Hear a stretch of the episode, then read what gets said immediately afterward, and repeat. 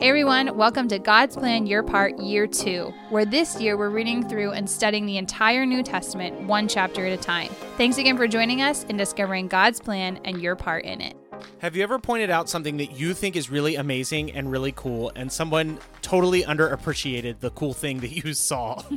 uh, if you remember how you felt in that moment, you probably remember how the disciples felt uh, just simply telling Jesus that they think the temple looks really great.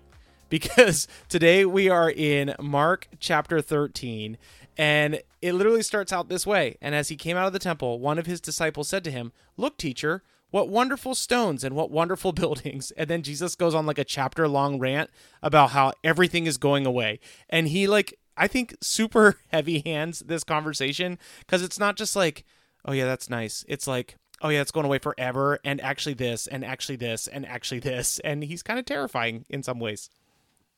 What I noticed is that he does come right out in these first two verses and is basically like, yeah, those are nice, but they're all going to be gone. So, all the disciples would have known is living in a world where this temple existed. So, like, this is very much like part of their history, part of their culture, part of their day in, day out. Um, and they may not have gotten to see it very often.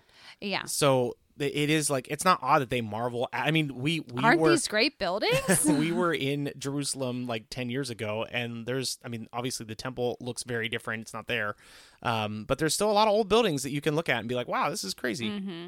So it is really odd. I'm assuming for the disciples who kind of have like this pride in it that Yes, Jesus yes. just like, well, it's all going to be gone. Yes. So it's like this weird downer right out the gate. And what's really interesting is that as we move into the next section of the chapter, after Jesus basically says it's going to be gone, that the disciples. I'm not sure if they're being like sarcastic or like they think that Jesus was being sarcastic, if they think that he was actually being serious, because they start to ask him, like, so what you were saying earlier, like how like how do you see that happening and uh when's it gonna happen? If you put yourself in their shoes, I mean, they have seen Jesus proclaim things and do things. Mm-hmm. And so if we were to take a walk down through Washington D.C. with someone who we know is a prophet and has proven himself as a prophet over and over meeting Jesus, not somebody else, and he were to say like, "Oh yeah, see that building over there? Like it's going to be gone soon." You would really be like, "What?" Like I think you would question, but at the same time there would be like a bit of that has never changed. Right, so that's what I'm like the stunned nature of it might also cause you to think like you weren't being serious, right? Well, and they have reason to think that because sometimes he speaks in parables and sometimes he just says things flat out. yeah, what was the meaning of that parable earlier? right Jesus? like okay so that was a parable right like the whole temple thing and he's like no and he he doubles down on it and tells them about the signs of the end of the age there's a lot of opinions on this whole ends of the age thing um, this chapter has a lot in common with matthew 24 and we've talked um, at length about matthew 24 so go check out the episode we've done on that chapter uh, that will help you understand this chapter um, there's a lot of interpretations about this. I'm not planting my flag on any one of them saying this is exactly what this passage means, um, but different people do interpret this chapter different ways. Well, and what's interesting to me is that we've gotten into the same kind of details that we have talked about in the past. But one thing that caught my eye in this specific recording of this conversation was verse 11. And so Jesus is specifically talking to these four men. So we have James, John, Peter, and Andrew, which, fun fact, Two pairs of brothers. yes. Uh, James and John are usually recognized pretty quickly as Yeah. brothers. I don't. Mhm. I guess the because J's. there's there's stories about them being brothers too. But Peter and Andrew are also brothers, and so Peter or Jesus is talking specifically to four disciples. Um, sometimes when he does that, he is speaking to a larger audience, and sometimes when he does that, he's not. So I think it's very possible he's just talking to these four guys, explaining to these four guys what these four guys need to know. You could make a case that this applies to all of us, but it seems like a lot of it is like specifically for these four men. so getting back to verse 11 then uh, when he's speaking to these four men he does say to them like there's going to be a lot of things that are basically like trials lot of tribulation Yeah, that they're going sure. to have to face. And in verse 11 it says when they bring you to trial and deliver you over do not be anxious beforehand what you are to say. And this is the part that got me. But say whatever is given to you in that hour for it is not you who speak, but the Holy Spirit. So I think, if nothing else, like, yeah, this seems crazy. He's talking about the temple being gone. Then he's talking about them getting handed over by by anybody being basically like there's no one to trust. You'll you'll be handed over by your family. People will seek you out to try to kill you and all these things. But it is comforting oddly enough, in this verse that you don't need to worry about what to say because the Holy Spirit is within you and will give you the words to say, which is like, it gives me kind of Moses vibes a little bit because mm. of when he had to approach Pharaoh. He like, he second guessed himself constantly was like god i can't do this i mean obviously he dealt with more than just fear and anxiety he literally could not speak however this little bit of encouragement and hope is I don't know. It's kind of cool. And church history tells us that these guys did do exactly this. Now, some of it's tradition and some of it is like more reliable recordings of what happened. But it's very likely that that all four of these guys stood before some form of government and spoke the words that the Holy Spirit was revealing to them. Now, mm-hmm. this this passage that we're picking up on, we're looking. I guess right now we're talking about probably verse three to verse uh, like 13. 13. And this is also a passage uh, section that includes the thing about um, wars and rumors of wars, earthquakes, nations rising against nation, kingdoms against kingdoms, famines, and um, the the signs of the earth being in birth pains. And this is probably like I think in a lot of Christian circles, like it's a pretty no, well known passage. Like we might not be able to tell you like chapter and verse, but you've probably heard about wars and rumors of wars. Yep. And it's worth noting that there has never been a moment in history in the world where these things would not be true. Mm-hmm. And that is something that's interesting too. Like every time it seems like there's some new war on the horizon, you can rush to this passage and be like, "Oh, here you go. Like we're we're yeah. coming into it." And and many faithful Christians have and many faithful Christians were wrong. Um, it does seem like we're in a time of wars and rumors of wars, but that has been kind of the way that the world has worked. And th- these um, four disciples would have lived through a period of time where there were wars and rumors of wars, nation against nation, great earthquakes, great famines. Uh, it would have happened to them too. So it th- this passage like i know when we did our episode on matthew 24 you were really like ah this makes me nervous this makes me scared and it's like yeah i mean i, I guess um, it's worth noting that this has been true for a long time. And I do think that Jesus is talking specifically about a period of time uh, from the end of his ministry to AD 70 when the temple was destroyed. So that's worth um, worth picking up on too. I guess that's actually the next section of the passage. Mm-hmm.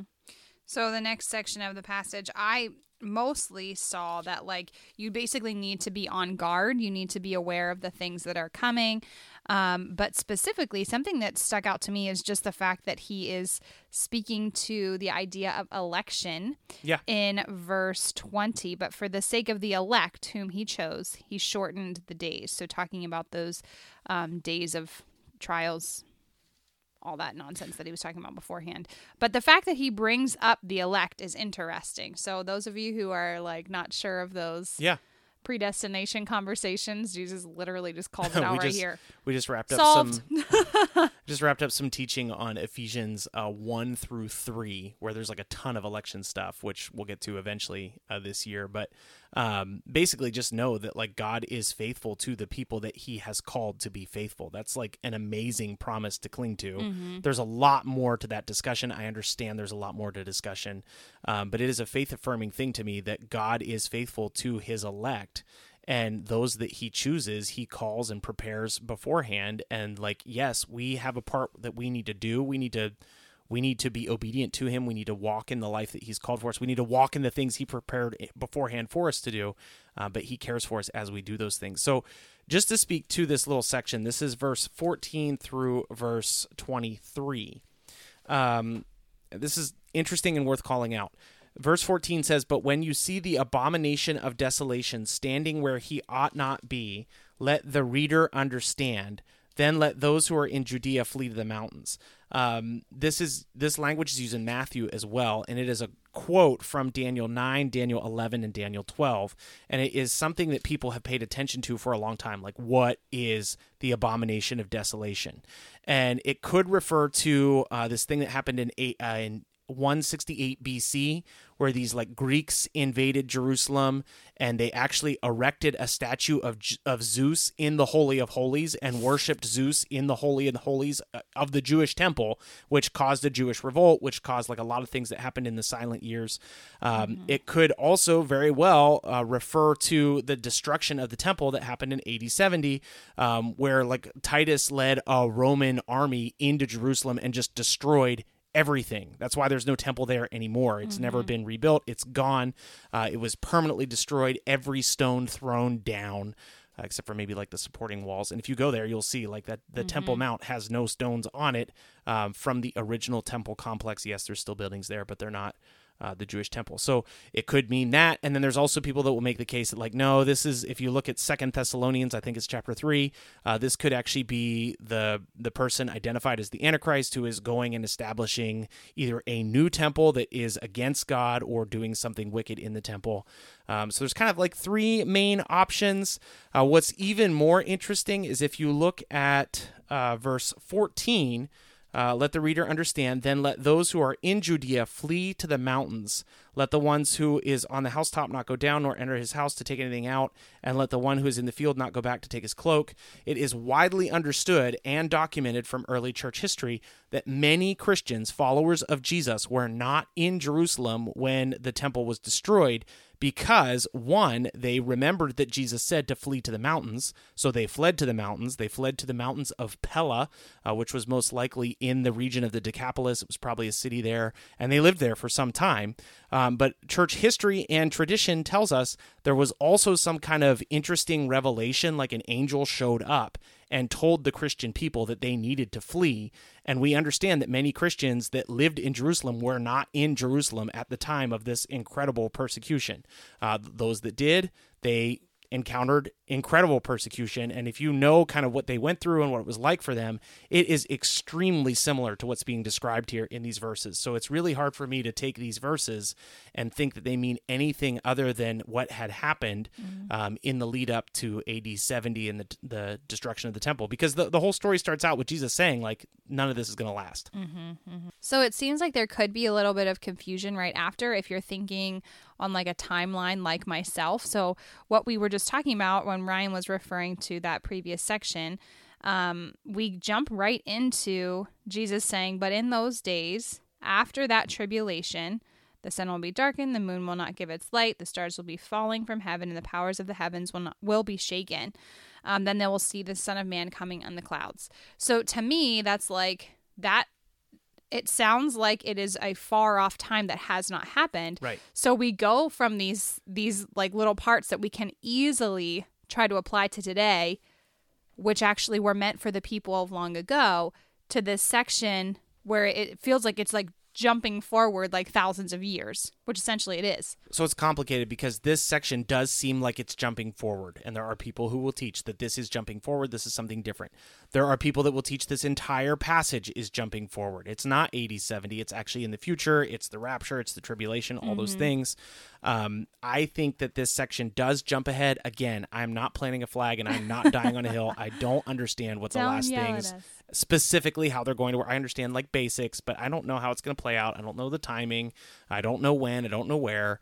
Um, but this section does seem like it's describing something wider and greater and in the future to me. The problem is if you look at the next section about the fig tree and you look at verse 30, truly I say to you, this generation will not pass away until all these things take place. Heaven mm. and earth will pass away, but my words will not pass away. If you remember, he's talking to James, John, Andrew, and Peter. Mm-hmm. That generation has since passed away. So I, it, it is complicated. I think it is really important to understand that many, many Christians, faithful, God loving, Jesus following Christians, uh, believe different things about this end time stuff. Uh, I think the major thing, perhaps, like a little caveat, is the really great thing to hold on to is probably the the latter part of this chapter, verse 32 to verse 37. Mm-hmm. That's all about staying awake. Like, hey, be responsible. Look at what's going on around you. Make sure you're living a life that is honoring to the master because you don't know what's going to happen. You don't know when it's going to happen, but you want to be found faithful. Yeah, and I think it can be easy, I mean, especially for someone like myself, where you're reading this chapter and there's like a confidence kind of that's built in, like, okay, these things happened before. And then you hear this next part of the chapter where it's like, oh my gosh, but that's coming. But all at the same time, regardless of whatever the actual intention was, if it was then, if it's now, if it's future, who knows? Um, like the most comforting thing is that I need to remain faithful I need to keep doing these things that I know that God has entrusted me to do. I know that He has chosen me to reflect Him and love Him um, throughout all of my days, and that that is what I need to hold tightly to. I can't just like linger around in fear or be afraid to make a move because who knows what's coming next or mm-hmm. um, living in those anxious thoughts or whatever. Um, because I think that we kind of missed the point entirely then yeah, if you if you read this and you're terrified, it's like okay, like I I guess you can be uncertain, but we serve God, we follow God. God is faithful to us. God like has good things prepared for us. So we just stay faithful to him and we trust that if something does occur, if if some great tribulation does arise, I think what was true for them would be true for us. Like the Holy Spirit will give us the words, we'll speak what He's put on our heart, and we'll be faithful to Him. It is interesting how this chapter ends with stay awake. Like, mm-hmm. don't fall asleep. Don't be lazy, stay awake. And what's really crazy is literally in chapter 14, we will see the part of the story where Jesus is praying in the Garden of Gethsemane and they all fall asleep. Yeah. So it is like a really, to me, always a really interesting play on words that he's like, guys, stay awake. Mm-hmm, and then, like, mm-hmm. what, a couple nights later, it's like, dude, seriously? You're asleep? um, so we don't want to be found asleep. So we definitely encourage you to stay awake in your faith. Don't become anxious or afraid of the things that are surrounding you, the things that we are uncertain of, because we ultimately serve the God who knows all things, past, present, and future. And the best way to reflect Him, lean into Him, is to really study His Word and trust His plan um, and your part in it ironically enough. anyway, thanks for joining us today. We'll be back again tomorrow with some Mark 14. Thanks for joining today's episode of God's Plan Your Part. As always, please consider partnering with us as we are a listener supported podcast that we hope to continue to grow with support from listeners just like you. We've made it super easy to partner with us, and you can support us by following the link in our show notes or our description. You can support us with as little as $3 a month. Every little bit of this helps so much, and we're so thankful for your support. With that in mind, Here's today's reading Mark chapter 13. And as he came out of the temple, one of his disciples said to him, Look, teacher, what wonderful stones and what wonderful buildings. And Jesus said to him, Do you see these great buildings? There will not be left here one stone upon another that will not be thrown down. And as he sat on the Mount of Olives opposite the temple, Peter and James and John and Andrew asked him privately, Tell us, when will these things be? And what will be the sign when all these things are about to be accomplished? And Jesus began to say to them, See that no one leads you astray. Many will come in my name, saying, I am he, and they will lead many astray. And when you hear of wars and rumors of wars, do not be alarmed. This must take place, but the end is not yet. For nation will rise up against nation, and kingdom against kingdom. There will be earthquakes in various places. There will be famines. These are but the beginnings of birth pains. But be on your guard, for they will deliver you over to councils, and you will be beaten in synagogues, and you will stand before the governors and kings for my sake, to bear witness before them. And the gospel must first be proclaimed to all nations. And when they bring you to trial and deliver you over, do not be anxious beforehand what you are to say, but say whatever is given to you in that hour for it is not you who speak, but the Holy Spirit. And brother will deliver brother over to death, and the father his child, and children will rise against parents and have them put to death. And you will be hated by all for my name's sake, but the one who endures to the end will be saved. But when you see the abomination of desolation standing here where he ought not be, let the reader understand. Then let those who are in Judea flee to the mountains. Let the one who is on the housetop not go down, nor enter his house to take anything out. And let the one who is in the field not turn back to take his cloak. And alas, for women who are pregnant and those who are nursing infants in those days. Pray that it may not happen in winter. For in those days there will be such tribulation as has not been seen from the beginning of the creation that God created until now, and never will be. And if the Lord had not cut short the days, no human being would be saved. But for the sake of the elect, whom he chose, he shortened the days.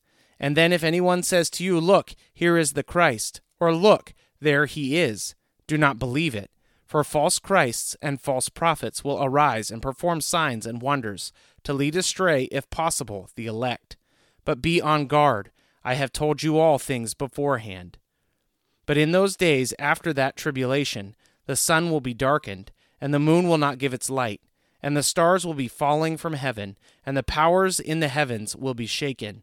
And then they will see the Son of Man coming in clouds with great power and glory. And then he will send out the angels and gather his elect from the four winds, from the ends of the earth to the ends of heaven. From the fig tree, learn its lesson. As soon as its branch becomes tender and puts out its leaves, you know the summer is near. So also, when you see these things taking place, you know that he is near, at the very gates.